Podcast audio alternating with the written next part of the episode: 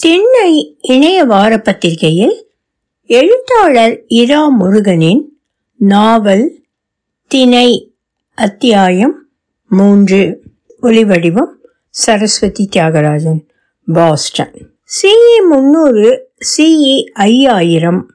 கூத்து ஆடி முடித்து போகிற பெண்கள் இலை கிண்ணங்களில் உதிர்த்த புட்டும் தேன் பொழிந்து பிசைந்த தினையும் எடுத்துக்கொண்டு அறமர என்று சிரிப்பும் பேச்சுமாக போனார்கள். ஆடிய தரையில் தேனும் பழமும் புரட்டி மாவு துகள்களை தேடி கருநீல எறும்புகள் மொய்க்கத் தொடங்கின. சீனர் ஆட்டத்தையும் பாட்டையும் அணு அணுவாக ரசித்து பார்த்து அந்த அனுபவத்திலேயே மனம் தொடர்ந்து சஞ்சரிக்க கொஞ்சம் கண்மூடி மரத்துண்டில் அமர்ந்திருந்தார். அவர் முன்னும் இரண்டு இலை தொன்னைகள் நீட்டப்பட்டன.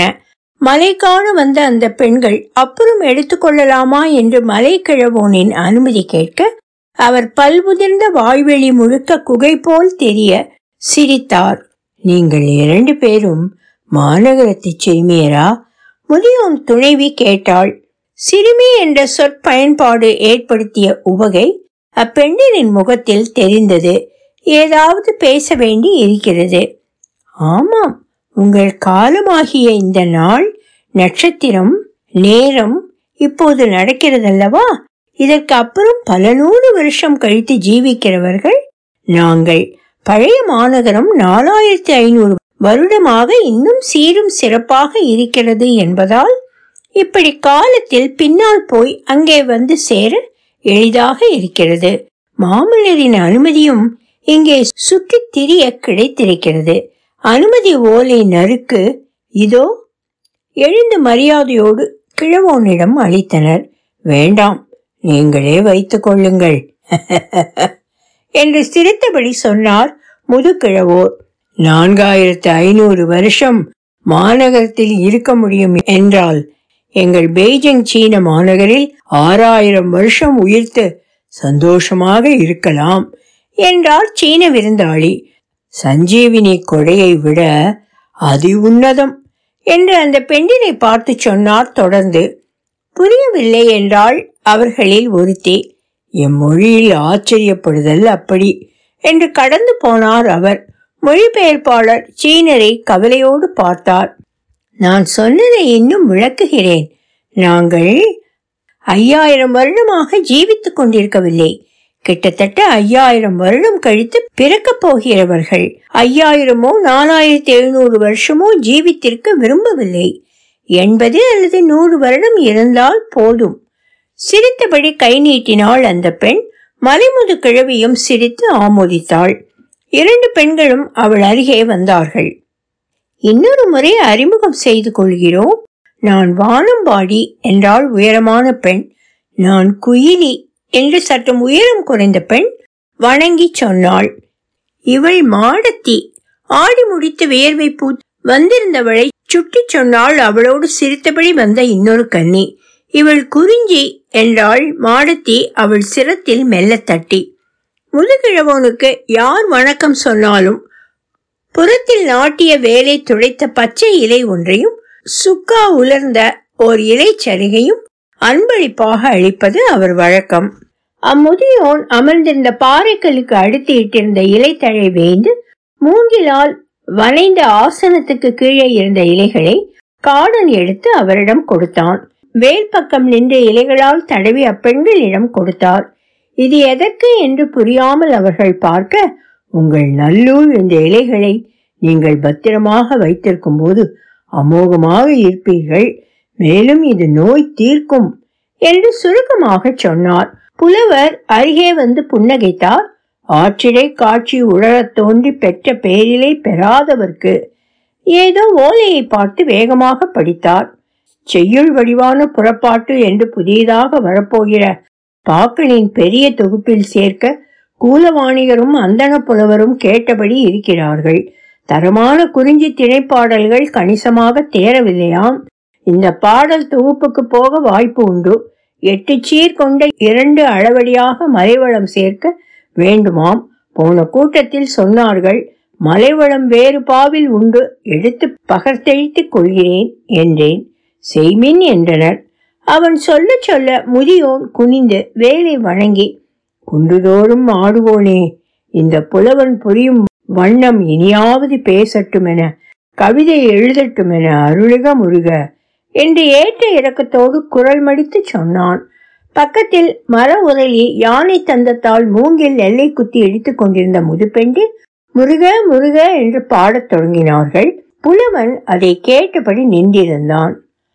அடுத்த வெள்ளி தைவெள்ளி என்றோ சிறு தெய்வம் பேணும் நாள். நீங்கள் சுனையில் நீராடி தவக்கோலத்தில் சிறுமுத்தனை போற்றி வழிபட்டு வர இருக்கிறீர்களா? புலவன் கேட்டான். அந்த தெய்வத்தை ஐநூறு வருஷம் முன் குறிஞ்சி என்றால் இந்த சிறுமி இல்லை. குறிஞ்சி நிலமே வழிபட்டது. இப்போது கோவிலே இல்லையே மலைக்கிழத்தி கேட்டாள். எழுத்து பொய்யாகுமா? புலவன் எழுத்தாணியால் தலையில் தட்டிக்கொண்டு வினவினான். இந்த வருடம் பொங்கலை கூட மூங்கிலரிசி சமைத்து கோலாகலமாக கொண்டாடி விட்டோம். சிறு முத்தனை போற்றி வழிபடுதல் கடினமானதா என்ன? தேனும் தினையும் கொண்டு முத்தனை உருவாக்கி வழிபடுவீர். குறிஞ்சி அடக்க முடியாமல் சிரித்தாள். புலவனிடம் அவள் பேசிக் கொண்டிருந்ததை எல்லோரும் பார்த்திருந்ததால் அவன் பகடி ஏதும் சொல்லியிருப்பான் அவள் இன்னும் சிரித்திருக்க. என்று தோன்றியது. சக வயது தோழியர் எல்லோரும் குறிஞ்சியை சுற்றி மண் தரையில் அமர அவள் சிரித்தபடி குரல் தாழ்த்தி சொல்லத் தொடங்கினாள். நான் காடனை எதிர்பார்த்த அவன் முன்னிரவில் எலியும் பெரிச்சாழியும் பாம்பும் வராமல் காக்கும் புனத்துக்கு போனேன் கால்முடமான ஒரு வயோதிகன் கருப்பு கம்பளி போர்வையை போர்த்தியபடி தள்ளாடி தள்ளாடி பரனுக்கு கீழே வந்து நின்றான். நரி ஒன்று குறுக்கே ஓடி ஊழையிட்டது முன்னிரவில் அலையும் பிசாசாக இருந்திருக்கும். நீ பயப்படவில்லையா? ஒரு பயமும் இல்லை. அஞ்சல் அறிவார் தொழில். நான் அறியாத மடந்தையாச்சே. அப்புறம் ஒருமித்து கேட்டார்கள். முதியவன் பரணில் ஏறி தப்ப முயன்றான். கை நீட்டு கை நீட்டு என்று என்னை பார்த்து கத்திய போது நரியும் காலை எனக்கு முன்னால் அதேபடி நீட்டியது.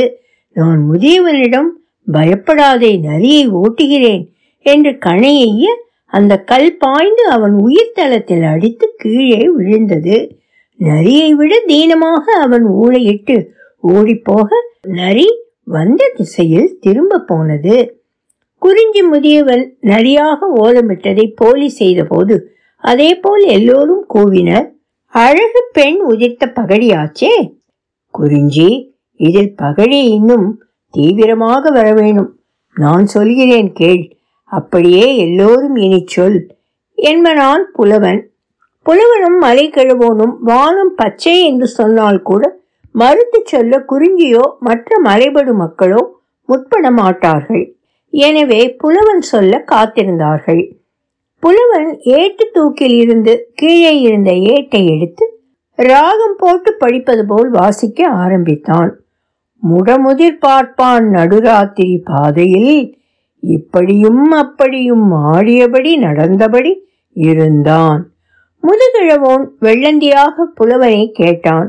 காட்டில் வசிக்கிற பார்ப்பான் யார் உண்டு நானும் முது பார்ப்பான் தான் பிழைப்புக்காக பார்ப்பானை பகடி செய்யும் கோமாளி வேடம் புனைந்தாக வேண்டி உள்ளதே.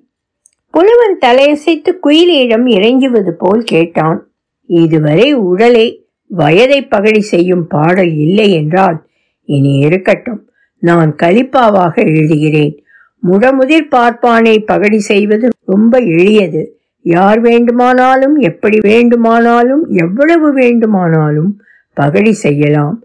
பிறந்த குழந்தை கூட முடமுது பார்ப்பான் தூக்கினால் கவன் நிமிர்த்து சிறுநீர் முகத்தில் பாய்ச்சும். இதற்கு அதிகமான சிரிப்பு மறுமொழியாக வந்தது. புலவன் தொடர்ந்தான். தலைவி தலைவனிடம் ஏற்கனவே பேசி வைத்தபடி சந்திக்க முச்சந்திக்கு வந்தாள். இரவு குறி என்பர் இவ்விடத்தை. காட்டிலும் மலையிலும் ஏது முச்சந்தி புலவரே? கிழவோன் கேட்டான் தாடையை தழுவிக்கொண்டு என் பா மெய்யானது. இன்று இல்லாவிட்டால் பின்னொரு காலம் காடு மலையெல்லாம் தெருவும் முச்சந்தியும் குண்டிலும் இரவு குறியும் பகல் குறியும் ஏற்படும். பார்த்து கொள்மின். புலவன் மூக்குச் சிவந்து மொழிந்தான். முது பார்ப்பான் கண்ணில் மெய்யாகவே தலைவி மண்ணை வாரி தூவுகிறாள். அவள் யட்சி என முடமுது பார்ப்பான் அகண்டு ஓடுகிறான். இந்த பகடி காட்சியை தலைவி தோழிக்கு சொன்னாள். சொல்லி முடித்ததும் சீன பழனி மொழிபெயர்ப்பில் ஐந்து நிமிடம் கேட்டு அரை மணி நேரம் யோசித்து முது பார்ப்பான் குடுமி வைத்திருப்பது அறிந்து கைகொட்டி ரசித்தான். முடமுது பார்ப்பான் என்பதில் முடமா? முதிய கோலமா பார்ப்பானா? எதற்கு சிரிக்க வேண்டும் என்று புரியவில்லை என்றான். எல்லாவற்றுக்கும் தான் தனித்தனியாகவும் சேர்த்து நகைக்க வேண்டும் என்று சொன்னான் புலவன். பிற்கால பெண்கள் இருவரும் இன்னும் கொஞ்சம் புட்டும் குடிநீரும் கேட்டபடி மெல்ல ஓரமாக அமர்ந்திருந்தார்கள். குறிஞ்சி மாடத்திற்கு சொன்ன பகடியாக இது நவிலப்பட்டது என உற்சாகத்தோடு முழிந்து புலவன் இன்னும் இரண்டு செய்யுள்களோடு அடுத்த வாரம் வருவேன் என்று உரைத்து போனான். அவன் மலையிறங்க முற்படும் போது துணி மூட்டையை தலையிலும் கூழச்சக்கை பலாப்பழத்தை கையிழுக்கிலும் இழுக்கியபடி காடன் புலவன் கூட நடந்தான். முடமுது பார்ப்பான் மலைகிழவோனை பார்த்து பகடியாக உருவாக்கப்பட்டவனா என்று கேட்க நினைத்து வாயை திறந்து வேண்டாம் என்று மூடிக்கொண்டான் அவன். காடா காதலியிடம் காதல் சொல்ல நினைத்து இப்போது வேண்டாம் என்று வைத்து மறுபடி சொல்ல உத்தேசித்து தண்ணீரை விட்டு எந்நேரத்திலும் கரைக்கு எரியப்பட போகும் மீன் போல் வாயை திறந்து திறந்து மூடினான் தலைவன். என்ற உவமை எப்படி இருக்கிறது? என கேட்டான் புலவன். மிக்க நன்று. நான் மாலை நேரத்தில் நண்பர்களோடு அதுவும் இதுவும் உதுவும் பேசும்போது சேர்த்து கொள்கிறேன் என உற்சாகமாக சொன்னபடி காடன் நடந்தான் புலவனோடு. அடுத்த கூத்துக்கு கரு உருவாக்கிவிட்டேன். நீயும் குறிஞ்சியும் ஆட வேணும் என்றான் புலவன். புலவர் பெருமானே அதென்ன மலைவாழ் மக்கள் என்றால் சதா சர்வகாலமும் பறவை மாமிசம் சுட்டு தின்றபடி கூத்தாடி கொண்டிருப்பதுதான் வேலையா? வயிறு வாட இதெல்லாம் செய்ய முடியுமா? நான் தேனெடுத்து போய் சமதரை கிராமங்களில் விற்று வருகிறேன். மாடத்தி காட்டு மூலிகை கொண்டு போய் கிராமம் தோறும் கூவி கூவி விற்கிறாள். குறிஞ்சிக்கு திணைப்புணம் காப்பதே முழுநேர வேலையாகி உள்ளது. இதில் நானும் அவளும் தழுவி ராத்திரியில் காதல் செய்து கொண்டு உடம்பில் பசலை படர்ந்திருக்க கள்ளு மாந்தி மாயை படர்ந்த உடம்பை சொரிந்து சொரிந்து நினைவு கூற என்ன இருக்கு? மாமி விஷயமெல்லாம் நீர் ஏற்கனவே உரைத்தது. ஓலை தூக்கை தாரும் கீழே போட்டுவிடப் போகிறீர். அவன் சிரித்தபடி கேட்க புலவன் அவன் கையில் ஓலை தூக்கை கொடுத்துவிட்டு சரிவான ஒற்றையடி பாதையில் இறங்கலானான். மாயையும் பசலையும் ஒண்ணுதானப்பா? மலையிறங்கும் ஏறும் அனுமதி வாங்குவதற்கான இடத்தில் ஏற மட்டும் வரி பெற்றுக் கொண்டிருந்த அரசு அதிகாரி தூங்கி வழிந்து கொண்டிருந்தார். தஞ்சையிலும் குழந்தையிலும் சுங்கச்சாவடியே கிடையாது என்றான் காடன். சுங்கம் தவிர்த்த சோழன் மாதிரி இதரரும் இருக்கக்கூடாதா? அவன் புலவனை கேட்க அவன் காதில் விழாதது போல் நின்றான். காடன் வியர்வை பூசிய உடல் மின்ன மறுபடி மலையேறிய போது சீனத்து விருந்தாளியை பகல் உணவு கொடுத்து உபச்சரித்து பரணில் இழைப்பாற்ற ஆண்கள் கூட்டம் மும்முரமாக பணியெடுத்துக் கொண்டிருந்தது. அவர் கொண்டு வந்திருந்த மாவு குழல்களை வெந்நீரில் கொதிக்க வைத்து உலர்ந்த மீனை தூளாக்கி கலந்து அவருக்கு இலைத்தட்டிலும் வழங்கப்பட்டது. மலைபடு கிழவோருக்கு சீனர் விருப்பப்படி இரண்டு அகப்பை அந்த சீன உணவு அளிக்கப்பட்டது. கிழவோர் பல்விழுந்து பட்ட வாய்க்கு அருமையான ஆகாரம் கண்டுகொண்டேன் கொண்டேன் என்று மகிழ்ந்து உண்டார். தினைமாவை தேனில் பிசைந்து கலவையை வேக வைத்து உலர்த்தி மூங்கில் அச்சுகளில் குழலாக திரித்து நீட்டி நறுக்கினால் சீனர் உணவுக்கு கிட்டத்தட்ட அருகில் வரும் என்று பெண்கள் சொல்ல அதை உடனே நடப்பாக்கலாம் என கருத்து தெரிவித்தார் முதுகிழவோர்.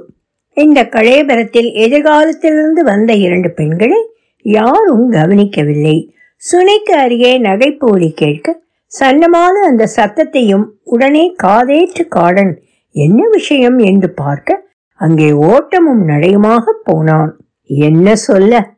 அங்கே சுனையிலிருந்து பொங்கும் நீரின் வேகத்தில் துணி துறந்த அந்த இரண்டு பெண்களும் குழந்தைகள் போல் நீர் விளையாடி கழித்திருந்தார்கள். காடனுக்கு வியப்பாக இருந்தது. அதைவிட சங்கடமாக இருந்தது. நேற்று மாடத்தி இன்று வருங்கால பெண்கள். பார்க்கக்கூடாததை ஒன்றுக்கு மூன்று தடவை பார்த்தாகிவிட்டது. குறிஞ்சி என்ன நினைப்பாள்? இது தெரிந்தால் மனதில் ஒரு பகுதி சொன்னது மடையா எதிர்காலத்திலிருந்து வந்த மனிதர் குல பெண்களை பார்த்து பேசி பழகி இருக்கிறாய் வியப்பு தரும் இப்படியான ஒன்றை அனுபவித்தது உன் நல்லூர் என்று உன் சிறு நெல்லியளவு மூளைக்கு படவில்லையா? முதுகிழவோனிடம் சொன்னால் என்ன? அவர் கூவி கூவி கெடுத்து வைப்பார். விடயத்தை வேட்டை முடிந்து வந்திருந்த இளம்தாரி நண்பர்கள் ஓரியும் பாரியும் அவன் பார்வை எங்கே போகிறது என்று கவனித்தபடி அவனை நெருங்கி வந்தார்கள். அவன் மாடத்தியை கவனித்துக் கொண்டிருந்ததாக பட ஒரே வினாடியில் வெளியே பார்வையை நிலைக்க வைத்தான். அவர்களும் திரும்ப அங்கே அந்த இரண்டு பெண்களும் நீரில் கழுத்து வரை அமிழ்ந்த நீர்பெருக்கோடு முன்னே செல்லத் தொடங்கியிருந்தார்கள். காடா தேவதைகள் நீராடுவதை பார்த்தால் என்ன ஆகும் தெரியுமா? காரி கேட்க பாரி சொன்னான். என்ன ஆகும்? நெற்றியில் விரல் முளைக்கும். உடும்பாக கரத்தக்கூடிய எலியாகும். அவ்வளவுதான். ஐயோ அதை குணமாக்கும் மருந்துண்டா? இல்லாமல் என்ன? அந்த தேவதைகள் நீராடி சிறகு உலர்த்துவதையும் பார்த்தால் நெற்றியில் விரல் முளைக்காது. மற்றது ஏற்கனவே கூறியபடிக்குத்தான். யார் கவனத்தையும் ஈர்க்காமல் இருவரும் சிரித்தார்கள். ஓரி அவன் பக்கம் வந்து யார் இந்த தேவதைகள்? என்று சுனையை சுட்டி கேட்டான். விடு நான் சொன்னால் நம்ப போவதில்லை நீ ஆனால் அது உண்மை. என்றான் காடன். என்ன உண்மை? இவர்கள் நமக்கு நாலாயிரம் வருடத்துக்கு அப்புறம் உலகில் வாழ்கிறவர்கள். மன்னன் இம்மலையேறி நம்மோடு ஓரிரு நாள் தங்கி இருக்க இவர்களுக்கு அனுமதி நல்கி இருக்கிறான். அவர்கள் தேவதைகள்தாம். உடுப்பின்றி நீந்தும் தேவதைகள் இளையவர்கள். காடனுக்கு வாத்சல்யம் மனதில் தழும்பியது அடுத்து காமமும் கட்டற்று பெருகியது. அவன் திரும்பி பார்க்க அப்பெண்கள் எங்கே?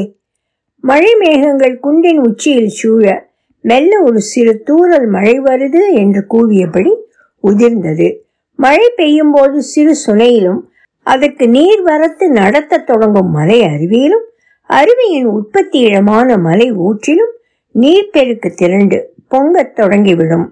மலைச்சுனையிலும் அருவியின் கீழ் நின்றும் நீராட உகந்த நேரமில்லை இது. கிட்டத்தட்ட ஐயாயிரம் வருஷம் பின்னால் வரும் இச்சிறு பெண்கள் ஈதென்றும் அறியாதிருப்பர். எனின் சென்று கண்டு அவருக்கு மதியுரைத்தல் தகுமன்றோ? கள்ளன் காடன் சிரிக்காமல் சொன்னான் பெண்கள் அடுத்து ஆடத் துவங்க நிற்கும் இடத்தில் குறுங்கி இருக்கிறாளா? என்று காடன் பார்வையை ஓட்டினான் அவளை காணோம். வந்த பெண்கள் நீராடும் இடத்துக்கு அருகே கட்பரப்பில் அவர்கள் வைத்திருந்த குழல்கள் மெல்ல ஆடின. பின்னர் அவை ஒலி எழுப்பின. இனிய இசை அவற்றை யாரும் இசைக்காமலே மேலெழுந்து வந்து இதமான மலை காற்றில் கலந்தது. தொடரும். ஒலி வடிவம் சரஸ்வதி தியாகராஜன் பாஸ்டன்.